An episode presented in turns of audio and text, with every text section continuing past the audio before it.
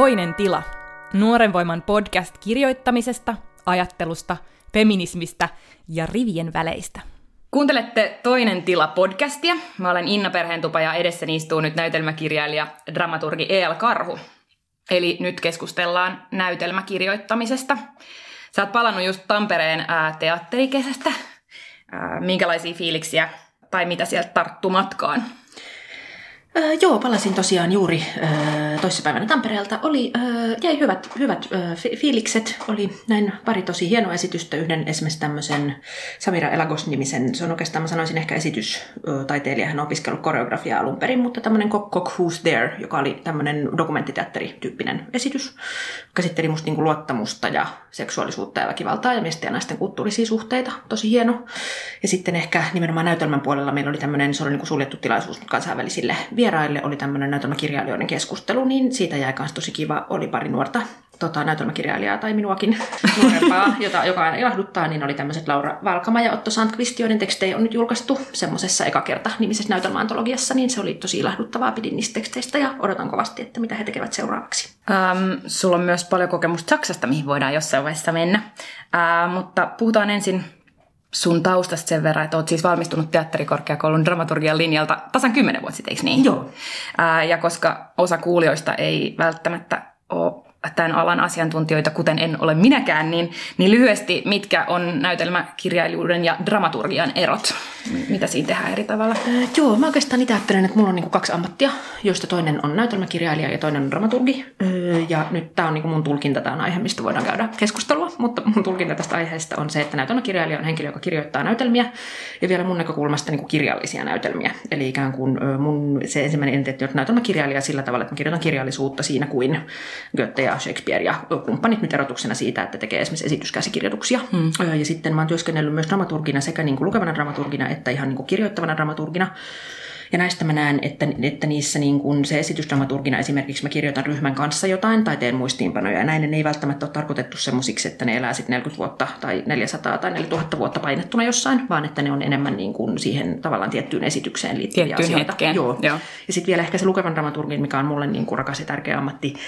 No se on ehkä sit siitä lähin on ehkä niin kuin kustannustoimittaja niin proosan puolella, mutta että se on sitten eri lailla, niin kuin, mikä esimerkiksi Saksassa on hirveän vahvana ja täällä on itse asiassa valitettavankin aliarvostettu ammatti, joka liittyy siihen, usein tehdään niin kuin lähe, läheistä työtä ohjaajan kanssa ja, ja myös kirjailijoiden kanssa, jos on kirjailija pohjana, jossa ikään kuin sit kehitetään tavallaan niitä toisten tekstejä tai niitä esityksiä.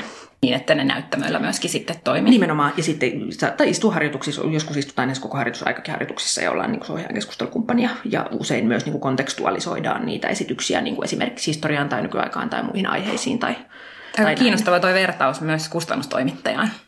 Joo, siinä on tietysti se kustannustoimittajahan on usein, no, usein siis tietysti kustantamolla töissä. Dramaturgihan saattaa olla myös niin kuin freelancer, mutta se on ehkä se lähin, mitä mä oon tästä lukevasta dramaturgista. Mä oon ollut töissä, kom-teatterilla oli tämmöinen komtekstiniminen ihan kuin tekstihautomo, niin mä olin useamman vuoden siellä töissä, eli siellä kehitettiin niin kuin sittenkin kirjailijoiden tekstejä niin kuin eteenpäin. Että se kertoo tietysti myös siitä, että miten paljon työtä siihen tavallaan kirjoitustyöhön niin kuin menee. Ja useinhan lähes kaikilla ammattinäytelmäkirjailijoilla, mä tunnen, niillä on myös dramaturgit, mutta ne on hirveän usein, nyt meillä oli vähän semmoinen kampanjakin, että niitä on ruvettu laittamaan niin tekijälistoihin, että dramaturgit aletaan niin listata, että se on hirveän pitkään ollut semmoinen iso enimmäkseen palkatta Suomessa ja, ja tota, hyvin näkymättömästi tehty itse asiassa merkittävä työ. Tätä dramaturgian linjaa teatterikorkeassa on, on kuullut kutsuttavan Suomen parhaaksi kirjoittajakouluksi. Sieltä on tullut Saara Turunen on nyt viime aikoina ollut paljon esillä, Laura Gustafsson, Marjo Niemi, paljon muitakin, jotka on kirjoittanut sitten nimenomaan romaaneja. Ja sä kuitenkin sitten, tai olet julkisuudessa painottanut, että, olet, että sulla on tärkeää näytelmäkirjoittaminen ja näytelmä kirjallisuutena. Mua kiinnostaa jotenkin, että mikä on se ajatuskehikko ja, ja se tapa, millä se kuitenkin säilyisi, koska lukukokemuksena tällaiselle ihmiselle, joka ei aina tiedä, mikä on näytelmä, niin, niin esimerkiksi Prinsessa Hamlet, sun viimeisin teos, ää, menee välillä hyvin lyyriseksi. Sitä voisi pitää niin kuin jollain tavalla, se, se menisi läpi mulle niin kuin romaaninakin, mutta missä, missä se menee se raja, että se on kuitenkin näytelmä. Niin, no muahan on itteeni, tai se on ehkä semmoinen, mitä mä olen niin jotenkin tehnyt, mua on kiinnostanut se näytelmän muodon niin tutkiminen ja uudistaminen, öö, ja on usein öö, tavallaan tehnyt sen nimenomaan. Meillähän on hyvin voimakas semmoinen tavallaan realistisen draaman perinne Suomessa, liittyen tietysti meidän historiaan Aleksis Kiveen, Minna Kanttiin, Hella Vuolijokeen. Meillä on itse asiassa erittäin iso osa meidän kan- kansallisesti hyvin tärkeistä kirjailijoista on itse asiassa näytelmäkirjailijoita, että itse asiassa kirjallisen näytelmällä on Suomessa niin kuin poikkeuksellinen vahva perinne mm. verrattuna aika moniin muihin maihin. Mulle itselle on ollut just tärkeä, mua kiinnostaa siinä näytelmässä nimenomaan se tietty semmoinen, sen muodon semmoinen raja, raja, rajatilallisuus jotenkin, että se on niin kuin epä, epäsovinnainen ja avonainen ja jotenkin outo tavallaan se, se paikka, missä niin kuin näytelmä niin kuin sijaitsee. Niin mä oon niitä, mä, mulla on ollut nyt esimerkiksi, vaikka on tehnyt siis monenlaisia, esimerkiksi tämmöinen kuka tahansa myös dokumentti, mikä on myös julkaistu tässä mun kokoelmasprissa, mitä muita näytelmiä, niin sehän on esimerkiksi jo sitten semmoinen, että siinä ei ole oikeastaan henkilöitä, eikä, että se on jo sitten, se on ehkä enemmän semmoinen, mä sanoisin, että kollaasiksi tavallaan tekstikollaasimaiseksi. Mutta ehkä mulle se nimenomaan näytelmä, mä ajattelen, että se on niin kuin esitys, jo, että se on, se on siis teos, kirjallinen teos, jo, jo, jossa on tavallaan, johon on kirjoitettu sisään mahdollisia esityksiä. Mä näen sen itse näin. Että sitä ei, mä näen, että se on täysi sinällään, että sen voi lukea, mutta, mutta mua niin kuin, mä näen, että ja siinä on, se on kyllä kiinnostava myös, kun on te, kehittää niin kuin tekstejä tai lukee, niin se on todella mielenkiintoista, että joissain se, siinä on jotain, mä, mulle se liittyy paljon kehoon, kun teatteri on kuitenkin kehon Joo. tavallaan paikka, ja sitten puheen tavallaan, mun kollega Pipsalonka, joka on näytelmäkirjan dramaturgi, sanoo, että näytelmä on niin puheeksi tulevaa tekstiä, Eli joka musta on niin kuin, tarkka havainto sillä tavalla. Että se on usein semmoinen, mikä aika paljon näkee semmoisia välillä niin kuin, tavallaan näytelmän näköisiä tekstejä, jotka on ikään kuin kuolleita. Että kaikki on ikään kuin ihan kondiksessa, mutta sieltä puuttuu se joku kolmiulotteisuus. Niin kuin, mikä musta liittyy sen, se, se on musta iso arvoitus, jos voisin, kun sen tietää, kun sen lukee ja sä näet sen. Tai sitten jos sä yrität mennä harjoituksiin semmoisen kanssa, niin sitä, mutta se on, se on, mutta mä ajattelen, että jos siihen osaisi vastata, niin sitten voisi kirjoittaa kirjan ja tota, kaikki olisi tavallaan helposti niin kuin vastattu. Mutta, tota, mutta mähän on nimenomaan ollut itse kiinnostunut siitä, siitä tavallaan sen muodon jopa ihan niin kuin räjäyttämisestä ja sen, sen tyyppisestä niin kuin tutkimisesta. Ja mun teesihän on ollut se, että niin kuin, teksti voi uudistaa tavallaan teatteria musta nimenomaan sen haastamisen kautta, niin kuin näyttämön haastamisen kautta, että, että tehdään ikään kuin mahdottomia, mutta tekstissä on paljon tämmöisiä niin kuin ikään kuin mahdottomia, niin kuin, että mä en ole itse kauhean kiinnostunut sen tyyppisestä itselleni niin kuin kirjoittamisesta, että sitten tämä vain siirretään ja nämä asiat sitten sanotaan, hmm. vaan että, että, että mua kiinnostaa se, että mikä se alkemia voi olla, niin kuin, koska näyttämä on kuitenkin paikka, missä voi olla mitä tahansa tai, tai mä voin mennä ja sanoa, että olen Kekkonen, niin sitten mä niin olen Kekkonen. siis mikä erotuksena esimerkiksi Kyllä. elokuvaan, jossa se on kuitenkin niin kuin, ikään kuin realistisempi, mutta näyttämössä leikin kautta on itse asiassa, niin kuin siellähän voi aidosti olla nyt mitä tahansa. Ja mennään näihin räjäyttelyihin ja muihin vielä myöhemmin, mutta, mutta tuli mieleen tässä heti kysyä, että – että luet sä muuten ääneen niitä sitten, kun se tulee, jotenkin puhuit siitä lihallisuudesta, niin onko se sun prosessi sellainen, että... Kyllä mä luen, kyllä pitää lukea paljon ja mulla on tärkeää, että mä kokoon jotkut ystävät tai kollegat usean kerran sen prosessin aikana, että mä luetaan niitä versioita ääneen, koska mä näen, että se on tosi merkittävä erityisesti sen dramaturgian kannalta. Ja siinä varmaan sitten näkee, että tämä ei nyt toimittaa kuollut kohta tai jotain. niin, näinkin joskus käy, se on tietysti kamalaa. Niin, sitten mun piti kysyä sitä, että miltä meidän kirjallinen kenttä sulle näyttää sit siitä teksti, kirjallisuuden ja näytelmän rajapinnasta just nyt. Niin, se on kiinnostavaa, kun tavallaan mä koin itse, että se näytelmäkirjailija Suomessa, nyt se on kyllä vähän muuttunut. Kymmenen vuotta sitten oli aina se, että nämä ovat vain näitä käsikirjoituksia. Nyt mulle, ehkä mulle ei enää kukaan sano sitä, kun mä oon 12 vuotta hokenut sitä samaa lausetta, se oli ihan lohdullista. Ehkä mulla niin kuin, mä näen, että siis nykyrunous on musta ihan valtavan kiinnostavaa, tietysti poesian Tota, ja ne on itse asiassa semmoisia, mistä mä koen, että on, osa on aika lähellä tiettyä niin puolen ihmisten jopa ajattelua. Että mm. se on mm. ehkä selkeä. Ehkä toi öö, nyt, ne, näitä on tämmöisiä tavallaan, en todellakaan lue siis kaikkea aikoja joka vuosi ilmestyy, mutta jos puhuu tämmöisistä niin kuin vähän etäämmältä olevista vaikutelmista, niin ehkä se semmoinen proosan kenttä vielä näyttäytyy mulle aika sillä tavalla vanhanaikaisena, että semmoiset asiat, mitkä näytelmässä on jotenkin tosi aika jokapäiväisiä ja sen tyyppiset keskustelut, öö, niin saattaa olla yllättäen niin kuin, no liittyen sekä tavallaan muotoon että sitten tämmöisiin feministisiin kysymyksiin, niin on aika semmoisia, että mulla on väliin semmoinen, että ai täälläkö te vielä ootte? että tota, Mikä, että onko tota, mistä joten... johtuu tämä, että vesi vaihtuu siis teatterin puolella nopeammin? Mä, mä väitän, että se on statusasia, kun näytelmä on tavallaan pseudokirjallisuutta tässä mielessä edelleen. Silloin kun mä aloitin, niin näytelmäkirjailijoita ei ollut siis ollenkaan. Oli kirjoittavia ohjaajia ja sitten oli prosaisteja, jotka myös teki näytelmiä. Että tavallaan mulla oli vuosikaudet siis semmoinen kysymys, että onko ei ohjaava näytelmäkirjailija Suomessa edes mahdollinen. Ja ilman niitä mun Saksan aikoja niin ei, en ehkä niin kuin olisikaan. Mutta tota, Mä väitän, että se on, ö, tarkoittaa niin kuin esimerkiksi näytelmässä sitä, että sinne ei, ihmiset ei päässyt niin mistään muusta syystä kuin siitä, että niitä ihan oikeasti kiinnostaisi näytelmä. Et siinä ei, ja sitten mä usein, mulla on ollut sellainen teesikin, että usein että rajapinnoilla syntyy niitä tavallaan kiinnostavia asioita, että usein se liittyy ehkä siihen semmoisen, kun suurin osa prosaista on rutiköyhiä, että mä en tarkoita, että siihen liittyy sinänsä se status on niin kuin, mm. voi tarkoittaa monta asiaa, mutta usein se tavallaan, missä on se kulttuurinen paino, niin kyllähän Suomessa on hirveän se tavallaan proosan kulttuurinen paino on edelleen ihan hirveän merkittävä. Se nimenomaan se semmoisen jotenkin eeppisen romaanikirjailijan joku on semmoinen, mitä, mitä niin kuin kaivataan ihan tosi paljon. Ja siellä on kyllä Mä luulen, että se teettää sitä semmoista tiettyä raskautta sinne. Et mm. tota, ja sitten pitää jaksaa olla se niin kuin haastaminen on niin kuin työlästä tai tavallaan niin. käy varmaan Ehkä teatteri on kuitenkin ketterämpiä, varsinkin tuossa on, pienet teatteri on, tuntuu olevan hyvinkin Joo. kyykkäitä haastamaan. On. Ja sitten teatteri on toivottoman epäkaupallinen, siis muotona. Sehän on ihan järkyttävän hankala. Sun pitää roudata joka ilta ne samat esiintyjät sinne, joka ilta yleisö pitää roudata erikseen. Ja siis, että se on musta ihanaa, se tulee pelastamaan siis jotenkin teatterin tai tämän laidan. Mitä sulle tarkoittaa feministinen näytelmäkirjoittaminen? Öö, niin, jotenkin tota, se niin kirjoitustyö on mulle semmoista tosi jotenkin alitajusta ja intuitiivista. Et mä koen, että se on mulle jotenkin välttämätöntäkin irrottaa oikeastaan semmoisista kaikista ulkotaiteellista ajattelutavoista. Öö, ja se on välillä vähän ristiriitastakin, että mulla on välillä itsellä semmoinen, että no feministisesti toivoisin, että kirjoittaisin ehkä välillä jotain muuta tai jos jotenkin toisin. Mutta mä mietin, öö, tai on miettinyt tätä kysymystä ja oikeastaan tosi paljon ajattelen sitä semmoista No englanniksi on semmoinen termi, että speak your truth, että puhut totuutesi.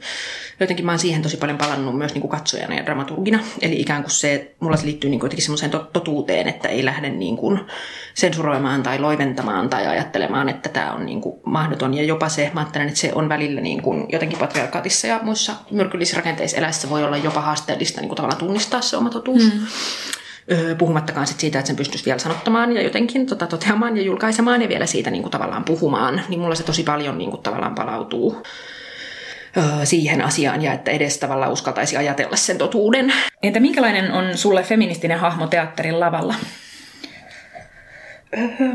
No mulla ehkä jotenkin, mä mietin itse sitä tosi paljon niin kuin ehkä kehon kautta, öö, että jotenkin mulle näytelmässä ja teatterissa on kyse, kyse niin kuin just ehkä usein vielä kauhean paljon isommasta kuin tavallaan henkilöstä. Ehkä mä ajattelen enemmän itse just ihmiskuvaa mm. ja jotain maailman, maailmankuvaa ja niin kuin kerronta tavallaan tapoja. Öö, ehkä mä tosi paljon liitty, ajattelen sitä, että, että mitä ne niin kuin totuudet on, mitä on ja minkälaisille totuuksille on tilaa öö, ja minkälaisia niin kuin kysymyksiä, milla, millaisille kysymyksille meillä on niin kuin tilaa ja minkälaisille oletuksille. Musta on kauhean tärkeää, mutta tekijän olisi kysyä, että mitä oletuksia me tehdään yleisöstä. Että mä näen esimerkiksi tosi paljon sellaisia esityksiä, joissa oletetaan, että joku asia vaikka provosoi mua ja se ei provosoi mua yhtään. Tai niin kuin tehdään oletus. Olevinaan hurjaa teatteria. Niin, nimenomaan. Ja semmoinen joku, että nyt tämä pitää käsitellä tämä joku nyt ihan mitä tahansa. Että, et, et, et, että se, siinä, on niin kuin, siinä olisi musta tosi hyvä olla niin kuin tarkka, että ei oleteta, että yleisö on yksi tai, tai että ää, niin kuin sitä semmoista jotain ehkä sen sisäisen vastaanottajan niin kuin pohdintaa, että kenelle. Ja se on musta semmoinen ansa, mihin kyllä kirjailijan saattaa itsekin mennä, että, että tämä joku nyt vaikka seksuaaliteettiin liittyvä kysymys on niin tavallaan nyt täsmällinen just tälle mun kokemukselle, että tämä ei voi olla mikään yleisesti jaettava, eli tätä ei voida käyttää tai se pitää jotenkin loiventaa tai jotain. Niissä kohdissa musta pitää olla ihan tosi tarkka, että nyt mä en ketään niin kuin tuomitse, jos, jos semmoista lähtee tekemään, mutta että olisi niin kuin itse tosi tietoinen siitä, että, että miten niitä itse lähtee tekemään. Ke- kehollisesti mä haluaisin nähdä niin kuin useammanlaisia kehoja lavoilla, myös ihan NS niin kuin perinteisten teatterien lavoilla, että nimenomaan niin kuin naisiksi luettavien ihmisten, meillä on edelleen ihan hirvittävän kapea se kehon kuva. Nyt en korosta, ihminenhän voi olla hirvittävän niin kuin konventionaalisesti kaunis ja aivan loistava näyttelijä, ja tarkoita sitä niin, niin päin, mutta se on edelleen niin kuin, myös mulle kirjailijana ongelma se, että minkälaisia esimerkiksi niin kuin naiseksi nähtäviä kehoja meillä on niin kuin lavalla, että se on edelleen hyvin niin kuin konventionaalista viehättävyyden niin kuin sisällä, että hirveän vähän on esimerkiksi lihavia tai näin, että, että meillä on niin kuin, se on tosi kapea mun mielestä se meidän meidän niin kuin, kuva, ja siinä on vähän semmoista, niin kuin, öö, tavallaan pitäisi musta kysyä, että mitä se tarkoittaa meidän teatterin niin kuin maailman kuvan kannalta. Mm. Niin kuin, ja tämä on oikeastaan musta keskustelu, mitä mä toivon, että käytäisiin enemmän. Toki se liittyy myös niin kuin, vaikka queer, näkyviin queer-identiteetteihin ja tämän tyyppisiin, mutta se on itse asiassa musta vielä laajempi kysymys kuin liittyen nimenomaan seksuaalisuuteen ja sukupuoleen. Joo. Uh, miten sä lähdit ajattelemaan sitten esimerkiksi prinsessa Hamlettia, kun aloit luoda sitä hahmoa, niin mi- mi- minkälais, niin kun, minkälainen prosessi on, kun niin, se mun, mun prosessit on aika pitkiä ja jotenkin tosi epämääräisiä. Mä kirjoitan niin tosi intuitiivisesti ja mulla usein, mä en, vält, tai mä en usein lähde sillä tavalla itse liikkeelle niin henkilöstä. Että se on mulla enempi ehkä joku lause tai joku mm. kuva, mikä, mistä mä niin lähden liikkeelle. Tuossa oikeastaan mä yritän niin kuin jäljittää. Tuossa missä ammatissa mulla on tosi tärkeä, siinä on öö, ihan keskeisroolissa tämmöinen näiden kahden päähenkilön, siinä on oikeastaan kaksi päähenkilöä. Tämä Prinsessa Hamletista on sen tämmöinen paras ystävä ja hovineiti öö, tota Horatia, joka perustuu siis tuon Shakespearein Hamletin Horatioon, joka on oikeastaan tuon Shakespearein Hamletin, joka on semmoinen valheen, mädän, mädän valheen yhteiskunnan näytelmä, niin siellä on yksi semmoinen puhdas ystävyyssuhde ja se on tämän Hamletin ja Horation välinen. Ja mua kiinnosti niin kuin se myös se sen käsittely, käsittely tässä niin kuin prinsessa Hamletissa. Ehkä mulla niin kuin oli tämä prinsessa Hamlethan on osin myös tosi epämiellyttävä henkilö, että se, se on narsistinen ja ilkeä. Ja sitten toisaalta öö, mua kiinnosti se semmoinen niin kuin moni, monifasettisuus siinä. Mitä tarkoittaa monifasettisuus? Siis öö, mitä mä sanoisin? Siis jotenkin vaan, että se henkilö on niin kuin monta ja että sitä ei palauta niin kuin, öö, esimerkiksi johonkin nyt yhteen diagnoosiin tai että mua, mua kiinnosti se semmoinen öö, ta- tavallaan asia, se on tietysti tämä we contain multitudes, mutta Mä en osaa ehkä semmoista konkreettista, että päätin tehdä jotenkin tällaisen niin kuin henkilön sillä tavalla. Että mulla tosi paljon liittyy jotenkin paljon semmoiseen, että älä ota pois sitä, mikä on ristiriidassa. Se liittyy ihmiskuvaan myös. Naisten välinen ystävyys on ollut esillä kirjallisuudessa viime aikoina. Elena Ferrante ja Zadie Smith on muun muassa siitä kirjoittanut romaaneissaan. Ja ystävyydellä on tärkeä rooli myös prinsessa Hamletissa – miksi halusit tuoda tämän teeman näyttämölle ja, ja ehkä jotenkin, että mitä, mitä havaitsit tai opit siitä tämän kirjoitusprosessin kautta itse tai miksi et katsomallakin näytelmääsi?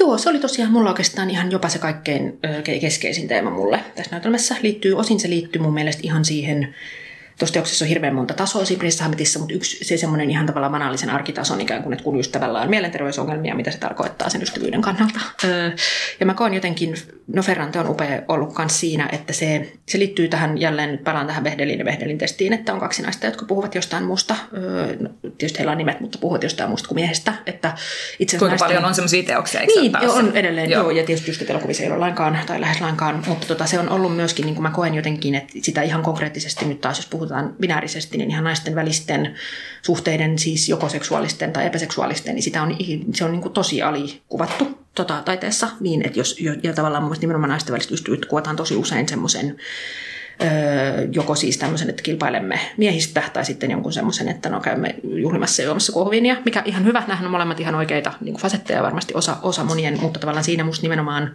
mua kiinnostaa semmoinen joku tietty niin kuin veljeyden konsepti niin kuin jotenkin asiana liittyen tähän vapausveljeys, tasa ja näin, ja liittyen siihen solidariteettiin, ja sitten se, että ne on, ja tietysti mulla ihan henkilökohtaisestikin, että ne on ollut hirvittävän tavallaan, että se on, on tosi mer- niin kuin, ystävyyssuhteet on merkittäviä. Kiinnostaa myös ystävyys niin kuin ylipäätään ihan myös naisten niin kuin, tai kaikkien sukupuolten välinen ystävyys. Mm. Se on hirveän olennainen. Me, me ollaan niin kulttuurilla kauan keskitytty siihen romanttiseen suhteeseen. Niin, ja sitten ja jälleen mikä siinä, mutta tavallaan se ö, on musta tavallaan aika hämmästyttävänkin. Niin kuin, koen, että ihan suorastaan se oli käsitelty. Ja aivan erityisesti mitä tulee niin kuin, jotenkin naisten vä- välisiin ystävyyksiin. Et se, oli, ja se oli myös ehkä liittyy vähän tähän, että miksi näen niin vähän mitään, mihin voin ikään kuin samastua. Tai mm. mikä vastaisi jollain lailla mun niin kuin, kokemusta. Niin Mitä sieltä löytyy?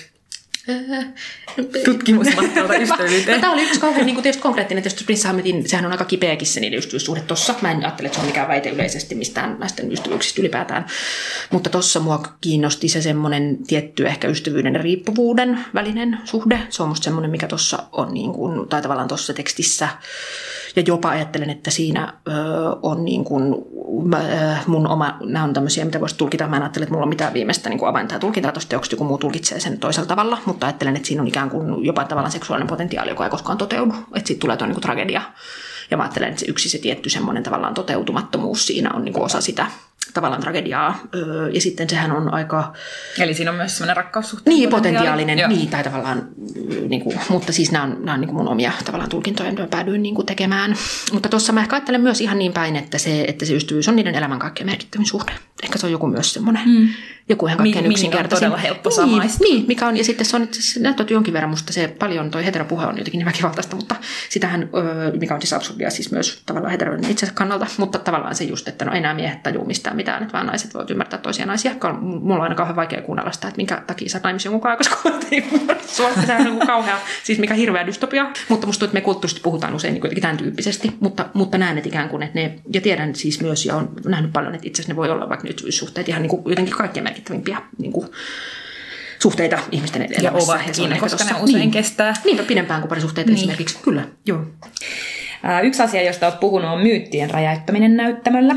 Minkälaisia myyttejä sä haluat räjäyttää? Ehkä mua kiinnosti just nimenomaan tämä kiinnostaa, että Prince Hammetin yhteydessä niin oli, ö, yksi sen keskeinen teema oli siis naisten hulluuden eksploitaatio ja naistaiteilijoiden, nimenomaan ehkä naispuolisten taiteilijoiden hulluuden se eksploitaatio, että tavallaan mulla on ollut tämä teesi, että naisten täytyy kuolla, jotta he voivat päästä kanoniin tai siis tappaa itsensä. Että mua kiinnosti se, että mikä meidän ongelma on näiden niin kuin elävien naisten kanssa. Ja sitten toisaalta semmoinen masturbatorinen nautinto siitä ikään kuin kärsivän naistaiteilijan semmoisesta, joka on vielä niin kuin eri jonkin verranhan se tämmöinen kärsivä erotaiteilija on, mutta esimerkiksi se ei tavallaan se niiden myytin pää, eli Ernest Hemingway on voinut tappaa itsensä, mutta hänen päämyyttiinsä on kuitenkin tämä mies ja meri, sen sijaan, että se on Virginia Woolfin, kun se kävelee jokeen niin kuin, taskut täynnä kiviä, että että tämä oli, mä halusin niin kuin, ja käsittelenkin tuossa näytelmässä ihan suoraankin sitä semmoista, niin kyseenalaistaa sitä semmoista, että mikä se on se meidän masturbatorimin nautinto ja miksi, miksi me haluamme että, että tota, miksi me haluamme nähdä, kun nämä suuret naispuoliset artistit kärsivät, mikä, mikä ongelma meillä on niin kuin niiden elävien naisten kanssa. Siinä tuli muuten tosi hienosti sen Elton Johnin kappaleen kautta myös Marilyn Monroe ja, ja joo, ja Elton John on todella, joo, ja sehän on siis todella vaan kierrättänyt se saman kappaleen. Se teki kappaleen, kun Marilyn Monroe kuoli, jotta se ei edes tuntenut Marilyn Monroeta. Ja sitten myöhemmin se kierrätti sen saman kappaleen. Ne oli kyllä ystäviä siis Prince Dianan kanssa. Se kierrätti sen saman kappaleen ja soitti. Ja kysymys on aina, että kuka hyötyy artisti. Että, tota, mm. että, mutta se on kauhean pitkä, pitkä ja ruma ja niin kuin tosi läpäisevä tota perinne, joka liittyy siis kaanoniin, tavallaan kaanonin haastamiseen ja minkä tyyppisiä. Rupea katsoa kirjallisuuden historiaa. Meillä oli itse hyvin monin aikoina itse asiassa ollut erittäin suosittuja naiskirjailijoita, mutta kukaan ei kuullut niistä mitään. Eli tavallaan, niin koska niitä on otettu kanonin, on, ja myöskin mulle esimerkiksi tosi tärkeää, että monet uh, Jane Bowles, Jean muut mä oon niin saanut ne ohi mennen joltain kollegalta 25-vuotiaana jonkun Burnellin sen sijaan, että mulla olisi opetettu niin kuin vaikka peruskoulussa niistä, että, että musta niin kuin, uh, se osin ei ole, mä aina ajatella, että meidän aikana sentään tehdään näitä asioita, ja sehän eivät ole pitänyt paikkaansa, vaan että meillä historia niin kuin aktiivisesti siis deletoi se on se englannin termi erasure, eli et ei vaan niin, että ne jätetään mainitsematta, vaan ne aktiivisesti poistetaan. Se on tieto, tietoinen teko siis. Kyllä, nimenomaan, me ollaan kaikki niin kuin osa, osa, osia siinä. Tilallisuus on näytelmäkirjallisuudessa jotenkin kauhean kiinnostava taso. Ja tota, ei vähiten, koska tämän, tämän ohjelmankin teema on, tai tämä on toinen tila, ja jotenkin kirjoittamista tilana olen tässä halunnut tutkia. Sä kirjoitat, että tekstillä on valta ja mahdollisuus uudistaa teatteria näyttämöä haastamalla. Ää, niin, mitä tämä tarkoittaa? Tai esimerkiksi mitä sä ajattelet, että se voisi tarkoittaa tuossa Prinsessa Hamletissa? Niin, joo, mä ajattelen, että tuo tilallisuus on tosi hyvä. Me just, tai puhuttiin sitten kolmiulotteisuudesta nytkin jo. Että se on ehkä, kun puhuttiin just tämä, että miksi tämä teos on kuollut, niin jos se on kaksiulotteinen, niin vaikka se näyttäisi kuin hyvältä, niin silloin se ei ole. Niin toi on, joo, mua on niin kiinnostanut se se tavallaan tietty se, tämä ohjaaja Sanalevasti, jonka kanssa paljon työskennellyt, se oli, tai antoi semmoisen jossain haastattelussa sanoa, että se on kokenut, että se, että se on kehittynyt niin ohjaajana tosi paljon mun tekstien kanssa sen takia, että se pakottaa sen alueelle, jonne se ei muuten menisi. Ja mulla ikään kuin siinä on itse asiassa taustalla se, että mä näen, että oikeastaan niin kuin näytelmän tai tekstin ja näyttämön suhde itse asiassa on hyvin jännitteinen, että se ei ole suinkaan mikään kauhean yksinkertainen avioliitto. Se tavallaan, ja mulla on jatkuvasti se semmoinen itselläni ihan semmoinen faktinen kysymys, että, mikä, että miksi teksti ja näyttämö ja mikä, mm. ja mitä se niin kuin tavallaan tarkoittaa, niin musta tuntuu, että se on mulla myös semmoista niin kuin tavallaan et, sen niin kuin etsimistä ja niiden mahdollisuuksien kartottamista ja myös tavallaan sitä sen niin kuin jotenkin räjäyttämistä. Öö, ehkä tällä hetkellä mua kiinnostaa myös se semmoinen joku niin kuin massan tavallaan näyttämän ja nyt ei proosan semmoisessa proosan mielessä, mutta ikään kuin näyttämän ja massan. Kun meillä on ajatella, että näytelmän pitää olla kovin lyhyt, että sen ehti esittää. Sitten kuitenkin näytelmäkirjallisuuden historiassa on, on niin kuin olemassa teoksia, joiden esimerkiksi mä ajattelen jotain Faustia, niin sehän kestää kaksi päivää se sen pelkkä niin kuin ääneen lukeminen. Ja, ja sitten siinä on niin kuin jotain musta tosi kiinnostavaa, että, että itse asiassa meidän ajatus näytelmästä on historiallisesti kaventunut itse asiassa ihan sikana. Ja siitä on tullut tosi niin kuin, no mä kirjoitan, mä kirjoitin tuonne Parnassoon esseen hulluja todistaja liittyen itse asiassa tähän Prinsessa prosessiin. Mä unohdan, että missä numerossa se on, mutta niin, niin siinä mulla oli just, että halutaan hillittyä halpaa ja hallittua näytelmää. Ja sitten ehkä tämä Prinsessa Hamlet, mä olin aika kriisissä kirjailijana silloin, kun mä aloitin sen. Ja se mulla oli tosiaan se semmoinen, että mä koin itse niin tosi nurkkaan ajatuksi niiden käytännön tavalla olosuhteiden kanssa. No ei voi olla liian montaa näyttelijää ja joku jäi tästä kukaan. Ja pitäisi jo ensimmäistä liuskasta, kun meillä on vähän dramaturgia, niin mä tiedän, että mun tekstejä olisi otettu suomalaisten teatterin ohjelmistoon ilman, että niitä on luettu niitä tekstejä muuta. Että tavallaan se meidän nimenomaan dramaturgian puute on niin kirjailijoille tosi, tosi niin hankala rako. Niin mulla tossa oli oikeastaan myös tuli se semmoinen, että okei, no katsotaanpa, että, että mitä kaikkea tällä itse asiassa niin voikaan tehdä, mikä liittyy siis tähän ö, tavallaan nyt mitä tässä pelissä on, että kaupunkeja palaa ja jotenkin monenlaisia niin tavallaan muita, niin, niin niin oikeastaan niin kuin sitä, sitä kautta ja nyt vaikka just suhteessa tuohon massaan, että mitä, mitä se ikään kuin tavallaan tekstimassa ja näyttämä. Meillä on tietysti tunnettu eurooppalaisia kirjailijoita, tunnetuimpana ehkä tämä Elfriede Jelinek, tavallaan hirveän hieno näytelmäkirjailija, joilla ikään kuin hän on ikään kuin näin lainausmerkeissä täysin tavallaan mahdottomia tekstit, joista voi tehdä upeita niin kuin tavallaan esityksiä. Niin se on mikä se on se mahdoton suunta, niin kuin... Tämä on varmaan mahdoton kysymys. Mutta... Niin, no oikein se on hyvä. Ja tavallaan mä just ajattelen, että näyttämällä ikään kuin, että mikään niistä ei ole tavallaan mahdotonta.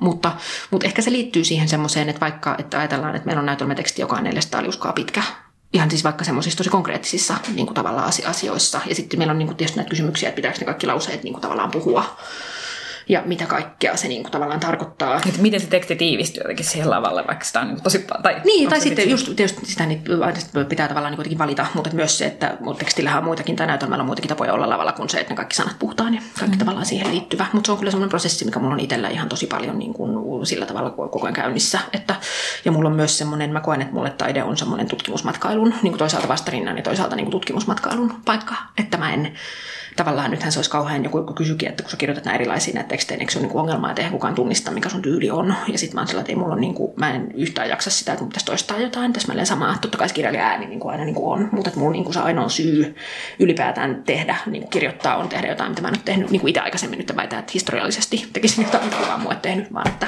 että se, semmoinen tutkimusmatkailueetos on mun niin kuin kauhean voimakas ja työskentelen mieluusti myös yhdessä ihmisten kanssa, joilla on semmoinen tutkimusmatkailu, että katsotaan jotain, mitä emme ole ennen tehneet. Mitä sun mielestä sitten näyttämölle ei voi kirjoittaa? Mitä sä et tekisi sinne?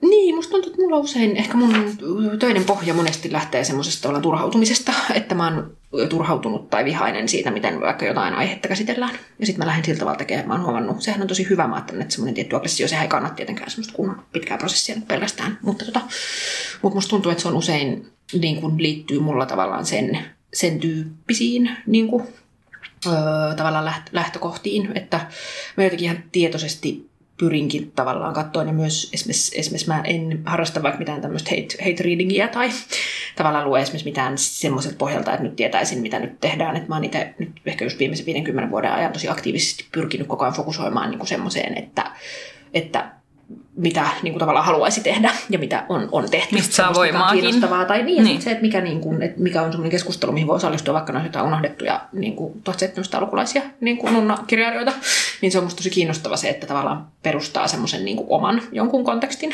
mihin tota, kun kirjailijana se on niin mahdollista tavallaan. Että sitten käy dialogia jonkun Jane Bolsin 40-luvun kanssa, että hän on niin pääasiallinen keskustelukumppani, niin, niin tota. Mulla on ollut hirveästi iloa äh, väitöskirjaa kirjoittaessani sun erityisesti niin kuin just kirjoittamisen prosessiin liittyvistä ajatuksista. Mm, ja jotenkin ehkä se on saanut miettimään, että, että välillä nämä on niin kuin kauhean, kun tässä ohjelmassanikin haastattelen monia eri kirjoittamisen alojen ihmisiä, mutta sitten ne on aika häilyviä ne rajat. Että toisaalta meillä on varmaan hirveästi yhteistä ja olen siitä yhteisestä kiinnostunut. Ähm, ja siitä ehkä juontuu kysymys, että, että voiko susta toisaalta eh, teatterin tekemistä ajatella jonkunlaisena tutkimuksena, tai ajattelet sitä niin myös? Öö, niin, mä en tiedä. Ehkä just sit erikseen, nyt kun mä koen, että siihen te- nimenomaan teatterin tekemiseen liittyy kauhean paljon se, se joku ryhmä ja yhteistyön asia. Öö, tutkimustahan voi tehdä kauhean niin monella tavalla, mutta nyt jos mä ajattelen niin kuin taas dramaturgin näkökulmasta niin suhteessa siihen ryhmään, niin siinä on musta kyllä myös aika ainutlaatuista, se liittyy semmoisen niin yhteisen luomisen prosessiin, hmm. joka uskon, että voi, voi toki myös olla niin kuin muilla aloilla mitä niin kuin näytelmän kirjoittamiseen tulee, mä ajattelen, että se varmaan on itse asiassa, tai mitä mä oon puhunut just tutkija kavereiden ja perheenjäsenten kanssa, niin mä ajattelen, että se varmaan on hy- hyvinkin lähellä. Tietysti se, mulla on ehkä aikaisemmin, mä olin, tein tosi klassisia tämmöisiä oikeasti ihan superpitkiä, siis tutkimusmalukon kaiken maailman Elias Lönnruutin väitöskirjoja varten. Mä vietin siis aikaa niin SKSn arkistossa sillä jotenkin kuukausia. Tota, niin se oli ihanaa, se oli unelma. Mä ajattelin, että ei sitten tietenkään päätyä aina joku kaksi sanaa sit siihen varsinaiseen tekstiin, sitä voi perse.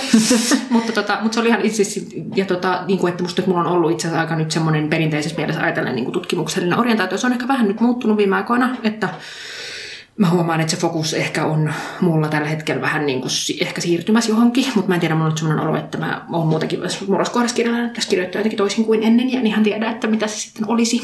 Niin tota, mutta ajattelen, että se ei, tai tavallaan, että se, mitä mä sanoisin, se liittyy musta siihen semmoisen tuntemattoman kanssa tekemisissä oloon, joka musta esimerkiksi välitutkimus on läsnä ja välillä suoraan sanoi ei, mutta eipä se mm. aina kirjallisuudessakaan ole. Protesti Monika Fagerholm piti semmoista kirjoittamisen kurssia. Mä kävin siellä, sillä oli tämmöinen kolmen C tota, teesi liittyen siis toi nimenomaan taiteelliseen, siis kirjalliseen ö, kirjoittamiseen, jotka oli ö, Chaos, Creativity ja Craft, eli kaos, luovuus ja käsityö. Ja sen teesi oli niinku se, että kauhean usein esimerkiksi niinku, kirjoittamisesta, nyt jos puhutaan kirjallisuudesta, niin puhutaan vaan tämän niinku, luovuuden ja käsityön kautta, että mulla on luova idea ja sitten mä käsityöllä teen siitä niinku, teoksen. Mutta sehän ei tavallaan tämän tyyppinen luovuus on läsnä vaikka koodaamisessa ja tosi monessa niinku, tavallaan ihan missä niinku, tahansa. Että siis sen Fagerholmin teesi oli se, että nimenomaan se kaos on se, mikä, mikä on jotenkin ominainen sille niinku, taiteelliselle prosessille. Joo.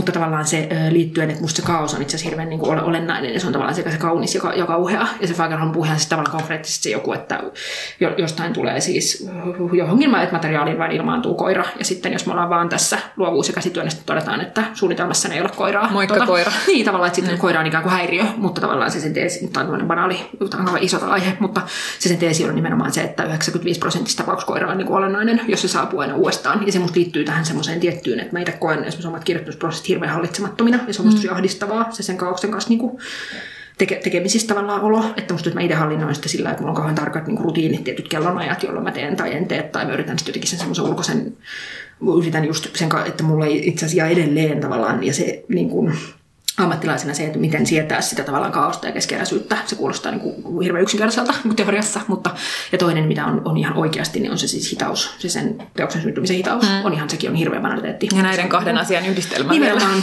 kyllä. Joo, on ja myös semmoinen tietty ennakoi, ennakoimattomuus, että mä pitkään ajattelin, että se tietty joku on, että se on niin ammattitaidon puutetta, että, että mä en osaa sanoa, että no, että tämä on ensi viikolla valmis. Joskushan voi, tietysti voi toivoa ja nyt en tarkoita, että tarvii aina työskennellä ilman deadlinea, mutta tavallaan se joku mä pitkään ajattelin, että se kaos on merkki siitä, että mä epäammattimainen, jos nyt ei. Että se on itse asiassa nimenomaan päinvastoin. Tota, niin kuin, että et, et mulle just se ka- kaos ja se hallitsematon on, niin kuin, on se niin kuin sen kirjoitusprosessin niin ydin, joka musta erottaa sen. Että sinänsä mä en ajattele, että kirjoittaminen siinä mielessä on työtä siinä kuin moni muukin asia, koska tämä on musta se erottava tekijä niin kuin siinä. Että. Pystytkö laittaa ajattelun pois päältä? Sä mennään niin analyysiä mm. ajattelulla. Joo, siis sehän on, öö, joo, mä itse koen, että se yksi kaikkein keskeisin, ja mitä ammatillisemmaksi tulee, niin sen voimakkaammin, että tavallaan mun mielestä se, että ne analyysi ja ne kirjoitusvaiheet on kaksi eri asiaa. Tästäkin voi käydä paljon keskustelua. Öö, mä itse ajattelen, että se on, Mä pyrin itse kaikin tavoin purkamaan, mä pyrin niin puhdistamaan sen ja tavallaan työskentelemään mahdollisimman niin intuitiivisesti. Eli tavallaan just niin kuin olemaan mahdollisimman paljon siinä sen kaauksen tilassa. Mä koen, että se on tuottanut niin kuin taiteellisesti parasta ja kiinnostavinta materiaalia. Se on raskas työtapa psyykkisesti ja kaoottinen, että välillä mä niin kuin mietin, että onko siinä, että miten järkevää se on. Ihmisten työskentelee, uskon, että monenlaisia työtavoilla voidaan saada kiinnostavia teoksia aikaan, mutta mulle itselle mä koen, että se on just siinä, että se pakottaa siihen semmoiseen niin jotenkin uut, uuteen.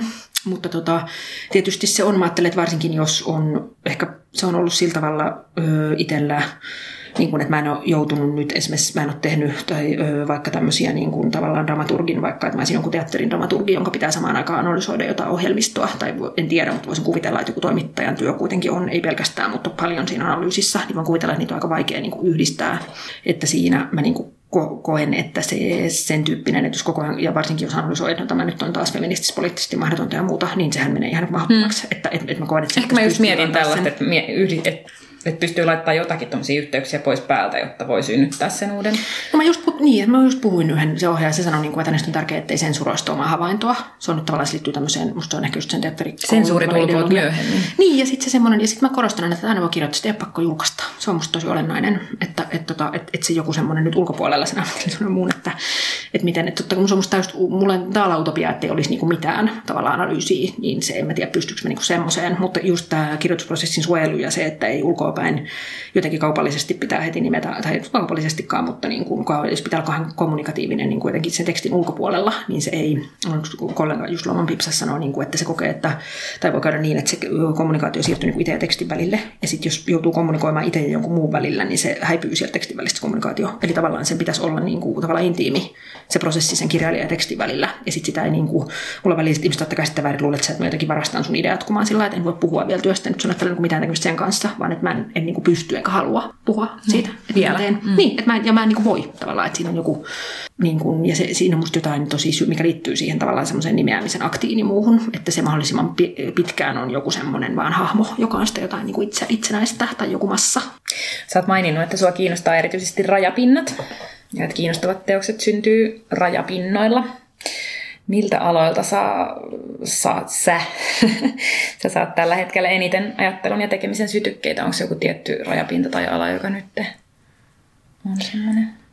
Niin, tuossa tota, vaan niinku, sä tosi kiinnostunut sarja, sarjakuvasta. Öö, se on ollut, nyt tuo Prinsessa on nimeltäänkin sarjakuvatragedia, mutta se on ollut siltä tavalla tosi merkittävä. Sarjakuva on myös tosi lähellä näytelmää. Just usein ajattelee, että jotenkin elokuva on lähellä näytelmää. Se on musta ihan roskaa, öö, vaan että oikeastaan sarjakuva on kaikkein niin kuin itse asiassa musta lähimpänä sen visuaalisen ja semmoisen kuvan ja jopa semmoisen asettelullisen niin kuin asian kanssa. Sulla on selkeästi hyvin kuvallinen lähestyminen myös Niin, joo, mutta se liittyy myös näyttämään musta tosi paljon, mutta myös, myös niin kuin kirjoitustyöhön. Joo, mutta se on ollut, niin kuin sarjakuva on ollut tosi olennainen nyt, mä oon tekemässä näyttelyä yhteistyössä ja, ja kirjaa semmoisen sarjakuvataiteilijan kuin Hanne-Riina Moisseinen, joka on myös kuvataiteilija, tosi hieno taiteilija, niin me ollaan tekemässä nyt yhdessä työtä. Meillä on maaliskuussa on avajaiset tuolla Turun Vetusgalleriassa, niin se on ollut tavallaan tosi antoisaa, tai mä huomaan, että siinä on joku, se on just, hän tekee vielä niin kuin osin tavallaan esimerkiksi vir- virkaten sarjakuvia ja näin, että siihen liittyy semmoinen voimakas jotenkin käden, mikä on jotenkin kirjailijana näyttäytyy kahden semmoisena, jotenkin ei, ehkä eksoottisena, mutta vaikuttavana, että joku osaa tehdä jotain näin konkreettista käsillä, koska kirjailijan tavallaan ammattitaito on niin kuin abstraktia, että kaikkihan me osaamme lukea ja kirjoittaa. Niin, niin. Ja sitten ihan siis musiikki, tietysti niin kuin monenlainen, mulla on ehkä jopa ihan tämmöinen, mulla on yksi ystävä, joka on, on siis konserttipianisti, joka on välillä esittää tämmöisiä jotain, tota, just äh, Schönbergin tai jotain tämmöisiä. no mutta dramaturgista kaikki mua kiinnostaa, kun se tavallaan sitten klassisen se on niin puhdas, kun se on tavallaan kieletön tai jotenkin banaalipintataso havainto, mutta, mutta siinä on jotain, mikä muakin niin kuin, tavallaan inspiroi muodollisesti tosi paljon. Toimittaja Kukka Ranta välitti sulle kysymyksen ää, sukupuoleen liittyen ja liittyen siihen, että kuinka paljon sukupuoli määrittää työelämässä pärjäämistä ja omien tekstien läpisaamista teatterialalla. Minkälaisia koukkuja sun uralle on tehnyt se, että sä et ole mies?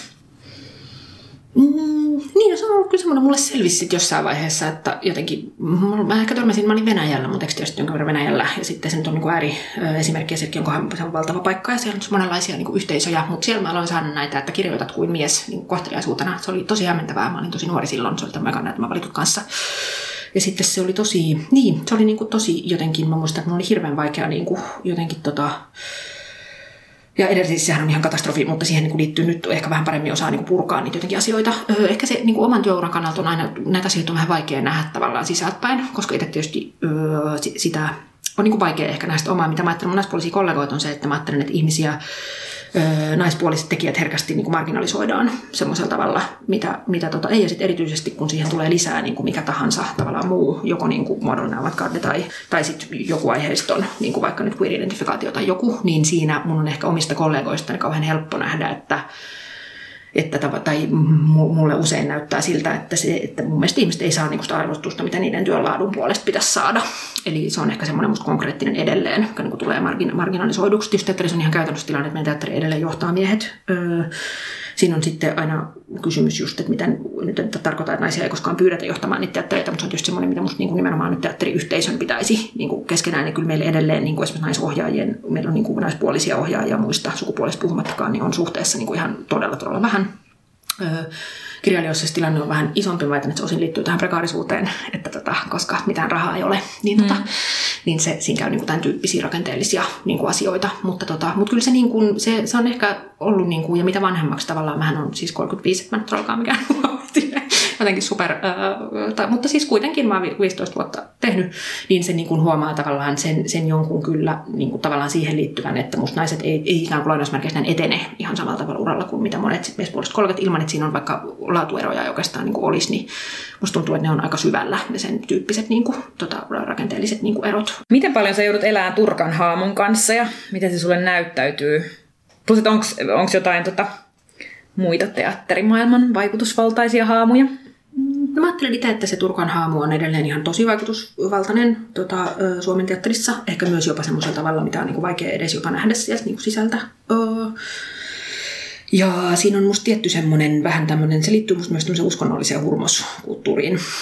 Että et mä koen, että on, ja tämä ei tietenkään koska kaikkia on ryhmiä, jotka työskentelee tosi monella tavalla ja nyt näin edelleen, mutta se, semmoisena ikään kuin tavallaan oletusmuotoinen ehkä liittyen nimenomaan niin kuin ohjaajiin niin, niin on edelleen musta semmoinen tietty niin kuin maskuliininen. Ihanne on, on ihan tosi voimakas myös liittyen niin kuin näyttelijän työhön ja nimenomaan niin kuin mies, miesten näyttelijän työhön, öö, joka ehkä edelleen mua öö, tavallaan hämmentää välillä, kun mä käyn katsomassa esityksiä, että apua, että, tota, että tätäkö tämä niin on, ja myös tietysti ihan niin ryhmien työtavoissa. Mutta tämäkin on asia, mikä on onneksi muutoksessa, ja on tietysti aina on ollut ryhmät, jotka on työskennellyt monella tavalla. Se kysymys on ehkä taas se, että mitä siellä keskuksessa tapahtuu ja mitä muualla ja miten ne tulee niin kuin tavallaan läpi. Ehkä, ehkä kirjailijana tilanne on niin vähän toinen, toinen, että toki kyllä mä näen, että myös niin kuin Turkan työ kirjailijana vaikuttaa edelleen näytelmä kirjallisuuteen. Meillä on ehkä, kun näytelmäkirjallisuuden perinteessä hän on ollut kuitenkin yksi monien kirjailijoiden joukossa, että meillä on edelleen nämä, tavallaan sitten hänen rinnallaan nämä Maria Jotunit ja kumppanit, vaikka ne ei ole tietenkään teatterimaailmassa niin vaikutusvaltaisia, mutta tavallaan meillä on se näytelmäkirjallisuuden perinne. Musta sijoittuu vähän toisella tavalla tuohon, jälleen me palataan ehkä tähän ulkopuolisuuteen, että, että siihen liittyen mun toinen teesi on se, että Suomen, koska Suomen mun näkökulmasta nyt on esimerkiksi Suomessa on siltä tavalla poikkeuksesta, että meillä on paljon ei-heteroksi identifioituvia naisohjaajia ja kirjailijoita, jotka ö, tavallaan myös jälleen nyt en tarkoita, että kaikkien pitää näitä teemoja käsitellä aina vain omassa työssään, mutta et, et kuitenkin tavallaan käsitellään aika niin kuin iso, suhteessa aika isoillakin näyttämöillä semmoisella tavalla, mikä esimerkiksi Saksassa musta on herkästi paljon marginaalisempaa.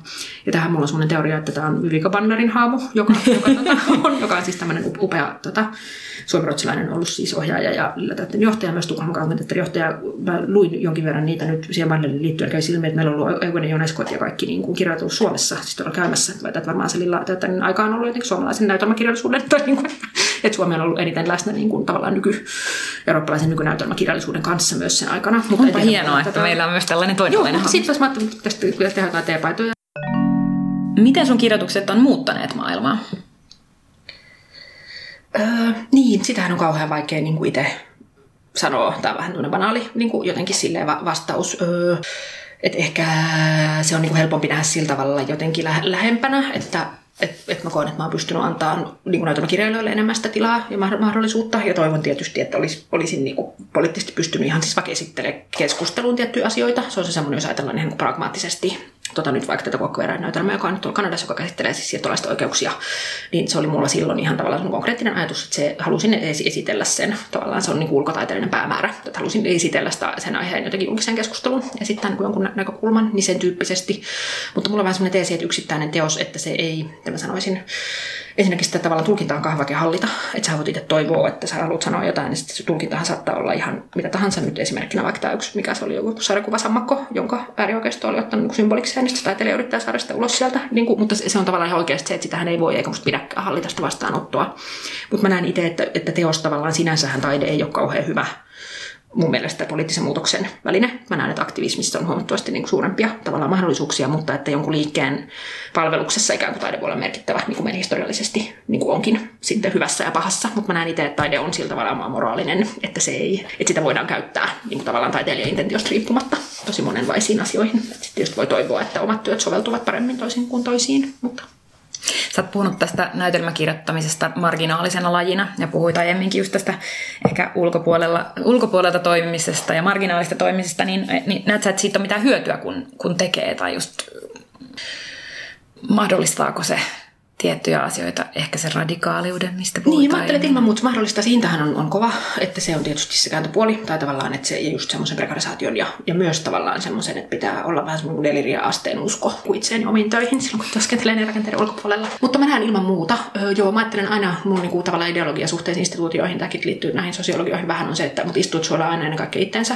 Ja sitten niin paljon kuin mä arvostan sitä, että ihmiset ottaa vastuuasemia ja hyvät ihmiset ottaa niitä ja muuta, niin, niin tavallaan se silloin, jos ei esimerkiksi sijoitu mihinkään instituutioihin, niin on musta ilman muuta selvää, että se ajattelu on niin kuin eri lailla tavallaan vapaata, on erilaisia mahdollisuuksia tavallaan sitten vaikka niin kuin ihan siis sellaisia konkreettisia, että voi antaa jonkun lausunnon ja sitten ei heti tarvitse mennä seuraavana päivänä johtokunnan kokoukseen kertomaan, että mitä menit nyt sanomaan siellä lehdessä. Nämä on vähän banaalia esimerkkejä. Ja sitten niin isommassa mielessä mä ajattelen, että se ulkopuolisen katse on usein tarkempi. Että se on vaan niin kuin tosiasia, että et siinä on, toki ne on usein vähän semmoisia, onhan mulla myös, mä on kauhean sit myös, myös tosi monessa mielessä niin kuin ikään kuin teatterimaailman ytimessä jonain niin kuin poissa olevana, että mä haluan niin kuin sillä tavalla niin kuin ylimielisesti positioida itseäni jotenkin, että minä olen niin marginaalinen, että sehän millään lailla paikkaansa, että mulla on mm. pitkiä on työskennellyt niin kuin isoista ja ja näin, että mulla ei niin kuin, niin, en halua niin sillä tavalla, että on, sillä tavalla haluan poseerata sen asian kanssa, mutta yritin kyllä itse suojelemaan sitä vapautta, mikä, mikä liittyy siihen tiettyyn, tai mun ideologia pitkään nauroin sille, kun se on vapaa taiteilija kautta tutkija, ja sitten just sen prekarisaation mukaan, että mikä helvetin vapaa, niin kuin, että on niin parodina, nykyään mä mitä vanhemmaksi tunnen sen, mä ajattelen, että se on totta, että että tavallaan, että totta kai se on niin kuin utopia niin kuin kapitalismissa, että saisi sillä tavalla niin kuin vapaa, mutta että sitä sen, sen tyyppistä niin kuin riippumattomuutta, niin mitä vanhemmaksi mä tuun, niin sen enemmän mä niin kuin arvostan nimenomaan sitä, että olisi vain velkaa sillä omalle taiteelleen niin kuin ideaalina, mikä ei niin kuin koskaan tietenkään toteudu, mutta mm. mihin voisi niin kuin pyrkiä. Kulttuurinen omiminen on semmoinen teema, josta on nyt paljon puhuttu. Oletko joutunut, joutunut miettimään sitä omien töidesi kohdalla ja ylipäänsä, että kenen tarinoita saat kertoa?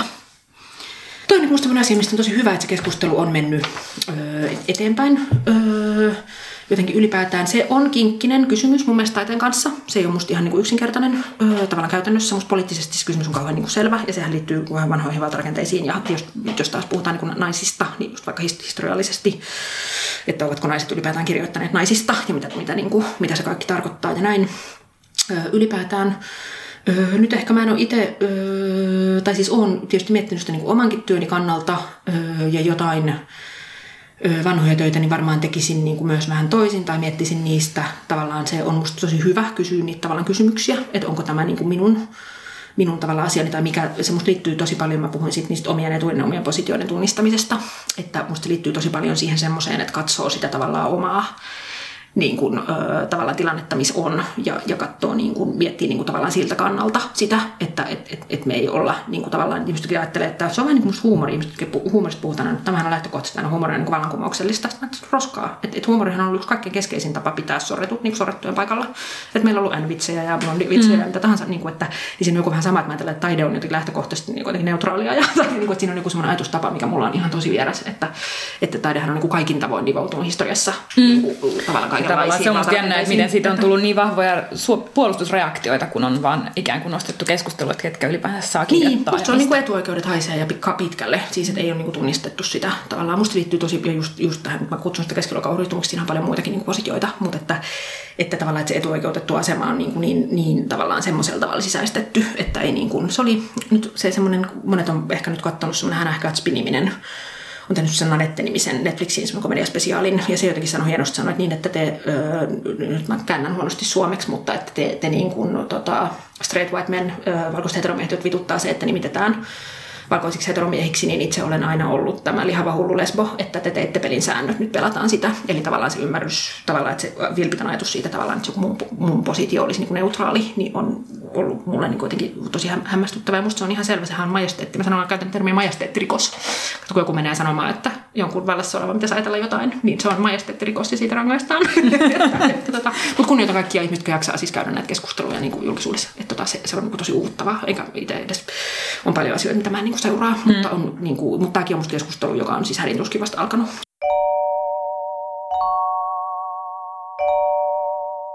E.L. Karhu, äh, mitä haluat kysyä seuraavalta haastateltavalta, seuraavan podcastin vieraalta esseekokoelman julkaiselta Silvia Hosseinilta näihin tämän podcastin teemoihin, äh, kirjoittamiseen, ajatteluun, feminismiin tai valtaan liittyen? Joo, tässä oli musta, äh, mä luin että paljon, paljon yhdistyskokoelmaa, haluaisin kiittää siitä paljon. Täällä on, nyt mä ajattelin kylmästi lukea yhden kappaleen ääneen ja pyytää, että, että tämä oli vaan semmoinen, että haluaisin kuulla tästä lisää. tai jos tästä voisi sanoa muutaman sanan, otan tarkistan tämän nimen. Tämä on tämmöinen essee otsikolla Vähän saa kuristaa, joka käsittelee niin kuin musta aggressiota ja seksuaalisuutta. Mä luen tästä lyhyen, mä luen kaksi kappaletta tästä ääneen. Väkivaltaisen seksiin ja lisääntymisvietin yhteys sen sijaan tuntuu ilmeiseltä. Viskelijät ja pureskelijat ovat todennäköisesti toimineet alkukantaiseen käytökseen yllyttävässä hormonipilvessä. He ovat nimittäin yleensä olleet niitä miehiä, jotka ovat pelkän yhden yön suhteen aikana haaveilleet hedelmöittämisestäni, uhonneet rakentavansa minulle hirsitalon tai jotain muuta idioottimaista. Suomi on täynnä kolmikymppisiä naisia, jotka haaveilevat perheen perustamisesta ja omakotitaloelämästä, mutta jostain syystä nämä luolamiehet päätyvät minun makuuhuoneeseeni.